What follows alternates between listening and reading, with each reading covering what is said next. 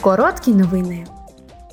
Через рік після вторгнення Росії в Україну спустошення та руйнування призвели до того, що приблизно 40% населення України зараз потребують гуманітарної допомоги та захисту.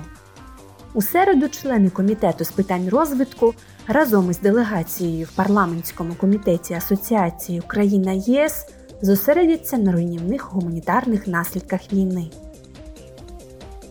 Також цього тижня парламент і головування Швеції в Раді ЄС спільно проводять Європейський парламентський тиждень 2023 для обговорення економічної, соціальної та бюджетної політики ЄС. Захід відбудеться сьогодні та завтра в Європейському парламенті у Брюсселі. Перша частина заходу буде присвячена обговоренням про зміну клімату, енергетику та інфляцію. На другій сесії розглядатиметься бюджетна підтримка України.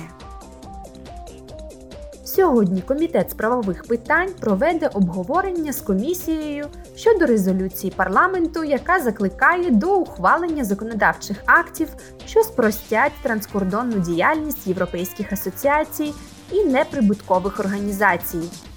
Цей обмін думками відбудеться в контексті щорічного звіту про застосування хартії основоположних прав ЄС, яка вирізняє роль організацій громадянського суспільства та правозахисників.